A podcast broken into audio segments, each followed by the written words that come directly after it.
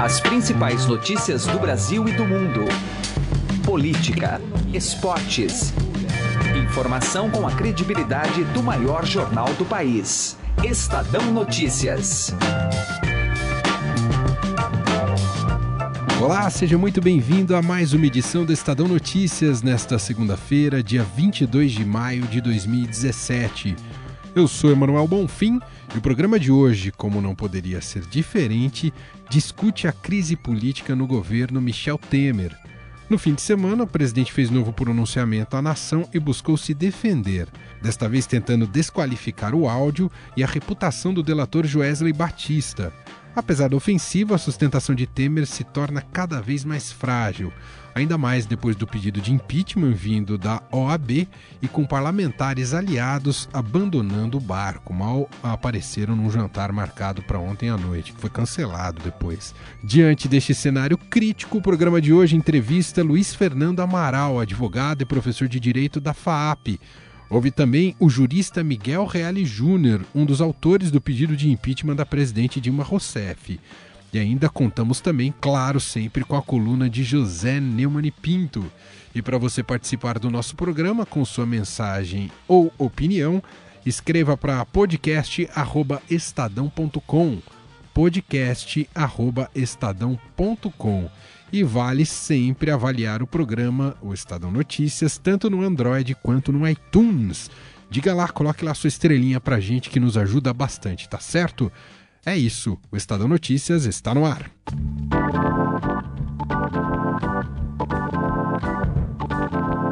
E ainda dentro do debate da crise política no país e da crise do governo Temer, nós estamos recebendo agora aqui em nosso estúdio do Estadão o professor Luiz Fernando Amaral, professor da Faculdade de Direito da FAP, também advogado.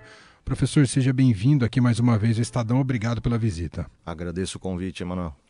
Bom, professor, vamos falar primeiro do aspecto jurídico da situação do Temer, né? Tivemos aquele áudio divulgado, né, que foi o áudio que detonou toda a crise, depois a revelação dele e na sequência toda a delação premiada, o conteúdo da delação premiada do Joesley Batista e outros executivos ali da JBS. Bom, todo esse caldo na avaliação do senhor já é o suficiente para destituir Michel Temer do cargo, professor? É, Emanuel, eu, eu, vejo aí que a gente precisa é, descolar uma coisa da outra, quer dizer, o político do jurídico. Politicamente é desastroso o que aconteceu. Quer dizer, ainda que se discuta uma eventual impugnação jurídica, que inclusive o advogado do presidente já pediu ao Supremo para fazer a perícia no áudio, etc., é, eu acho muito difícil que o presidente Temer consiga é, buscar é, algum tipo de equilíbrio para se manter. É, nós já sabemos, ontem à noite mesmo, a, a, própria Ordem dos Advogados do Brasil né, fechou questão acerca do impeachment por entender que aquela não era uma, uma conversa nada republicana. Né? Então, ainda que se discuta a legalidade do áudio, ainda que se discuta uma eventual incriminação por aquilo que está no áudio, parece que o caminho do crime de responsabilidade estaria configurado pela maneira como ele conduziu aquela conversa e é, imagino que politicamente o, o resultado é irreversível. Agora, o presidente tomando essa postura que ele tomou até agora, né, de resistir e brigar, inclusive juridicamente, é, o processo natural seria o mesmo processo de impeachment que observamos agora com a ex-presidente Dilma Rousseff, que é um processo lento, doloroso, sofrido. Em tese seria o mesmo caminho ou podemos esperar uma reação do julgamento no TSE, professor? É, veja, nós temos mais um elemento aí, né? Que é essa questão do julgamento da chapa. Quer dizer, nós temos é, três possibilidades na realidade: um ato unilateral, que é a renúncia do presidente, o impeachment, que sangraria e seria um processo é, tal qual aconteceu com a presidente Dilma, e o TSE, que me parece pode adotar aquela tese que vinha tentando ser afastada, né? que é a tese de descolar uma campanha da outra. É, qualquer dessas hipóteses vai culminar na, na vacância do cargo. Né? E aí eu tenho até comentado com alguns colegas de profissão e que analisam a política é, o que seria o day after. É, é, muito importante que a gente saiba como conduzir esse processo, sob pena da gente ter uma instabilidade ainda maior. Né? É, é, verdade. Uh, ainda especificamente sobre a estratégia da defesa do Temer com relação ao, ao áudio. Isso, o, o, que eles querem de fato, o que a defesa quer de fato, é dizer que isso não é uma prova válida, é isso, professor? A tese é essa? A tese é exatamente essa, a pretensão ali é primeiro pedir a perícia do áudio, né? que aí me parece, Manoel, se me permite, foi uma irresponsabilidade, tanto do Ministério Público como da Justiça Brasileira, aceitar um áudio envolvendo o presidente sem uma perícia não é, que demonstrasse mínima confiabilidade. Então, o primeiro ponto é atacar a legalidade do áudio, da prova, né, como ela se deu. E, e aí, a partir disso, tentar bloquear o prosseguimento do, do inquérito, das investigações. Né? A linha é exatamente essa. Eu não acredito que uma discussão jurídica, repito, é, consiga é, consolidar a condição política do presidente. Até porque as entidades de classe ligadas ao direito tendem a apoiar é, a saída do presidente. Né? E pedir, inclusive, a renúncia como forma de desgastar menos o país. Né? É. E a gente tem nesse plano, enfim, dentro dessa agenda, um julgamento na quarta-feira do plenário do STF sobre a validade do, do, pedido de inquérito, de investigação sobre o presidente. O que podemos esperar dessa análise no âmbito do STF, professor? Olha, Manuel, eu imagino que é, esse julgamento ele, ele deve nos mostrar, inclusive, bastante diferença nas posições dos ministros. Eu acho que nós não teremos é, uma, uma sessão tranquila no STF.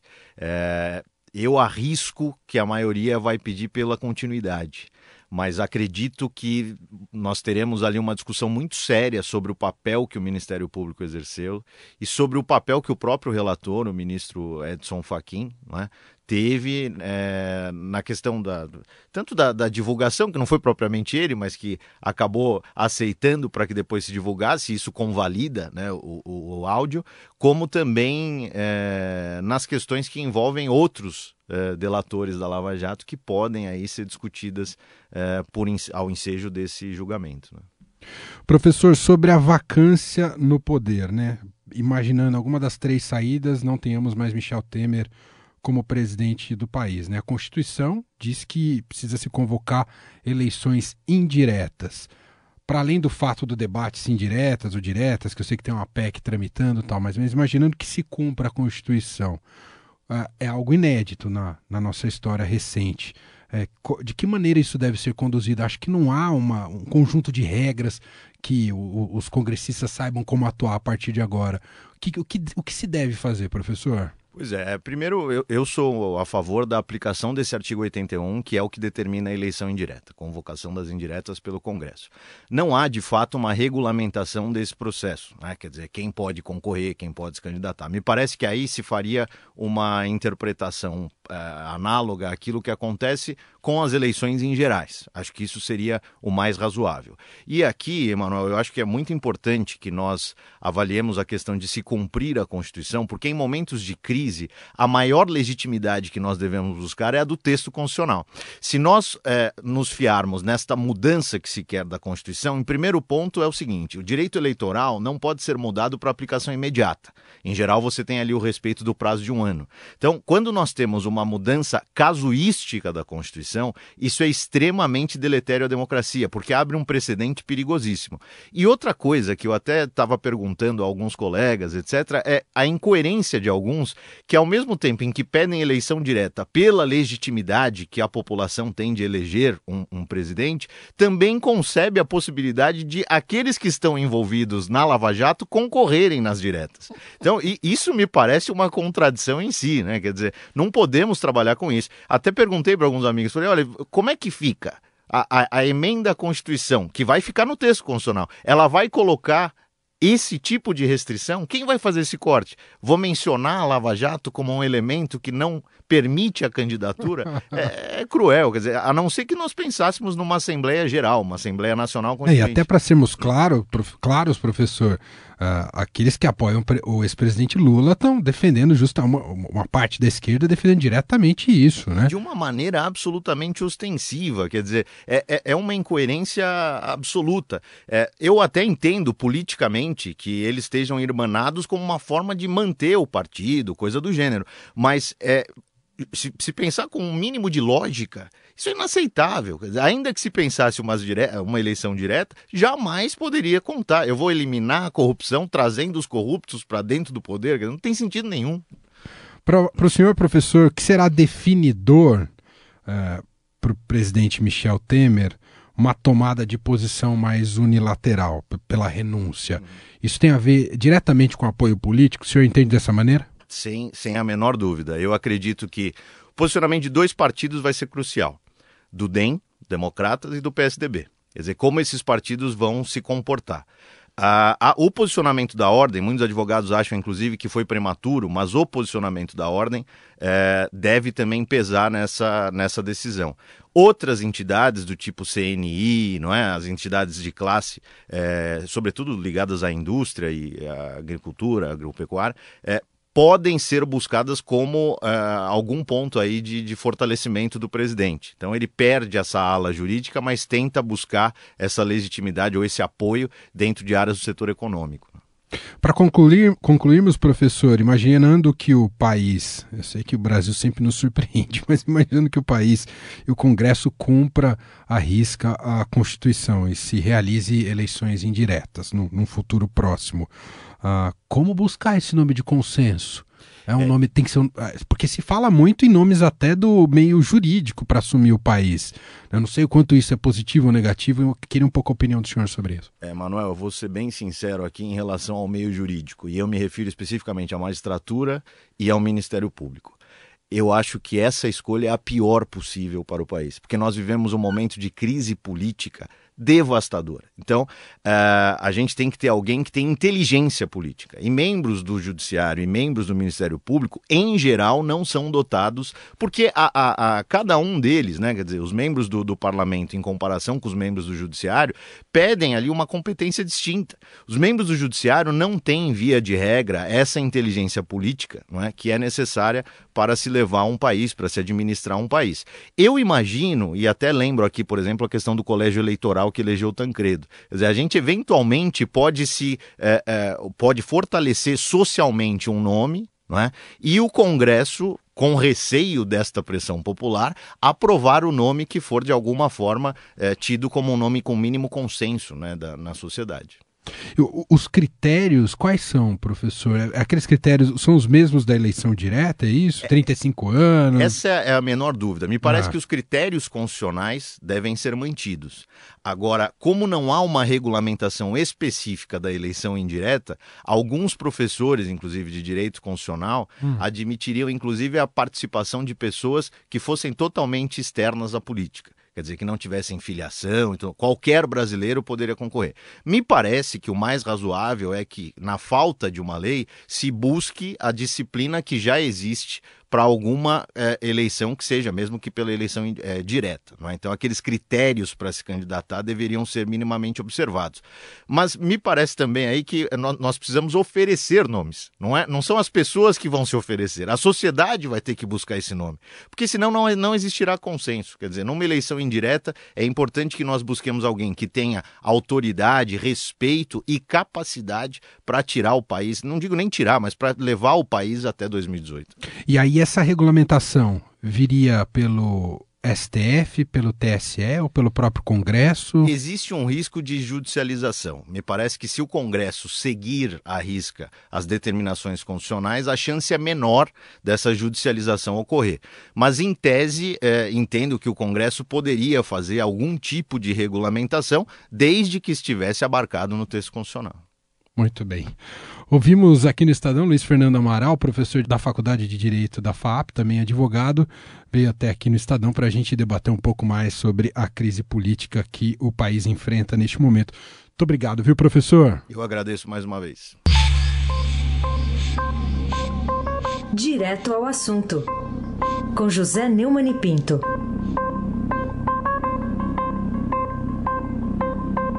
Pois é, eu tenho muito respeito pelas pessoas que estão é, de, de, forma muito prudente e adequada, temendo pela possibilidade do Temer vir a ser deposto ou renunciar e ser substituído por alguém que não mantenha o programa de reformas que ele vinha fazendo para resolver as contas destrambelhadas nos governos petistas, ou melhor, nos desgovernos petistas de Lula e Dilma.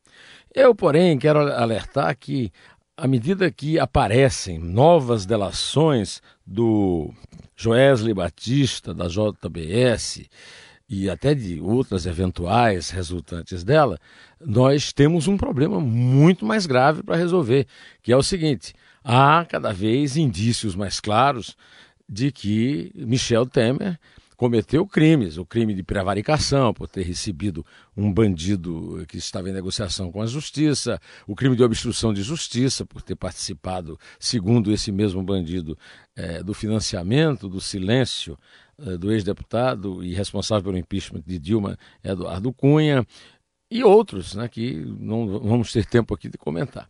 Então, é, o perigo que nós vivemos agora é que nós estamos é, tendo a consciência de que podemos estar é, sob um presidente criminoso, né?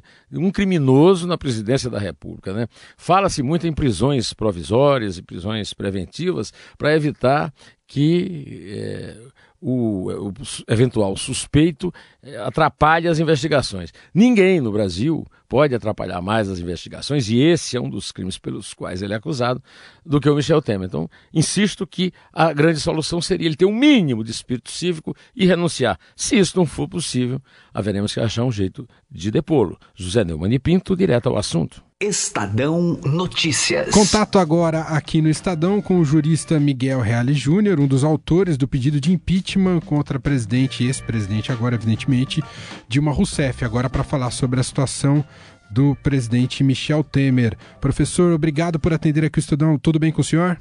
Tudo bem.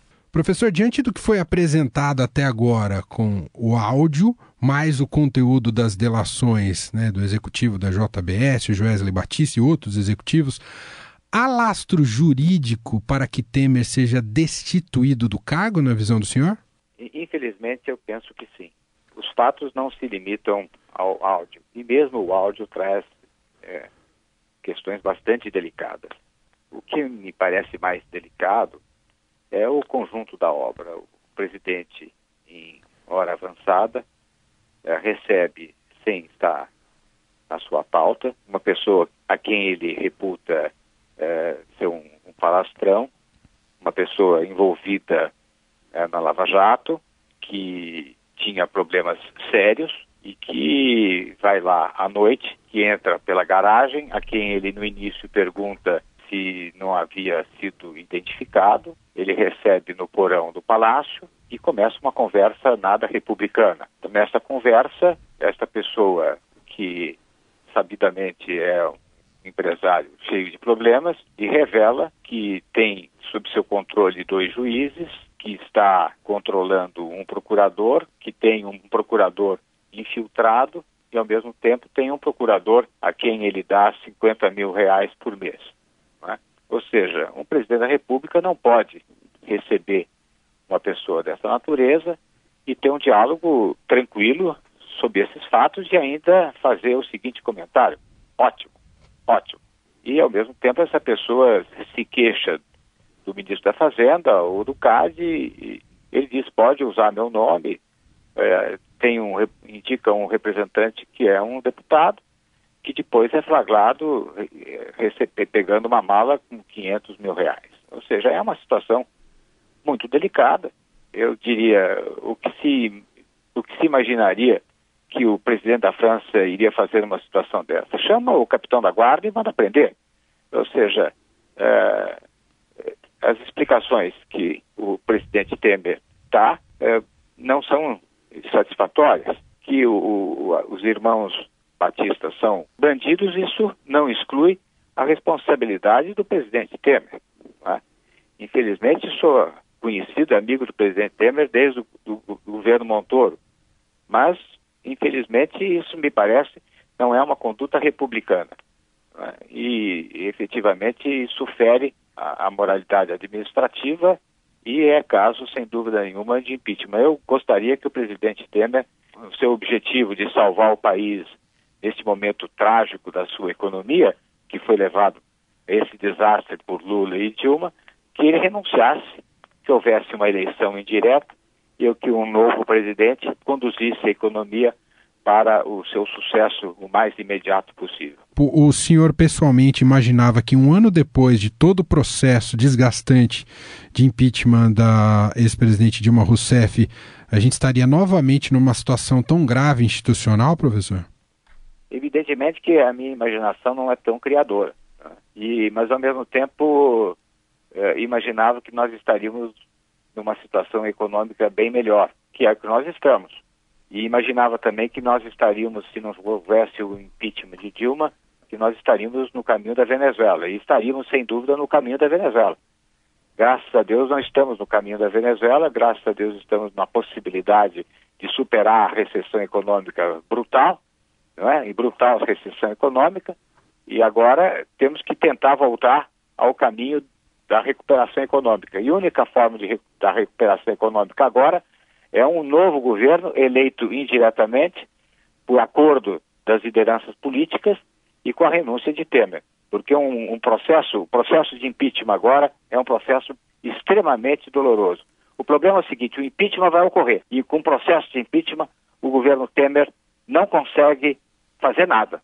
As reformas não ocorrerão porque o Congresso vai estar ocupado o tempo todo com o processo de impeachment. E não adianta ter apoio de liderança, não, apoio de liderança, porque uh, vão rejeitar o processo de impeachment, vai ser uma brigalhada dentro da Câmara dos Deputados, vai ser uma coisa desgastante. Eu, eu peço ao, ao presidente Temer que pense um pouco no país. Agradeço a participação do jurista Miguel Reale Júnior, um dos autores do pedido de impeachment contra Dilma Rousseff, atendendo gentilmente aqui o Estadão. Muito obrigado, professor.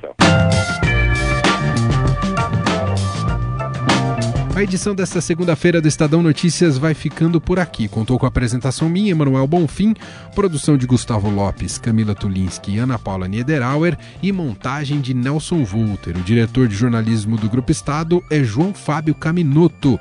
Participe com a gente mandando sua mensagem e opinião no nosso e-mail podcast@estadão.com podcast@estadão.com. E claro, toda a crise política do governo nesse momento bastante delicado, você tem a cobertura completa em nosso portal. Acesse estadão.com.br. Um abraço, boa segunda-feira e até mais. Estadão Notícias.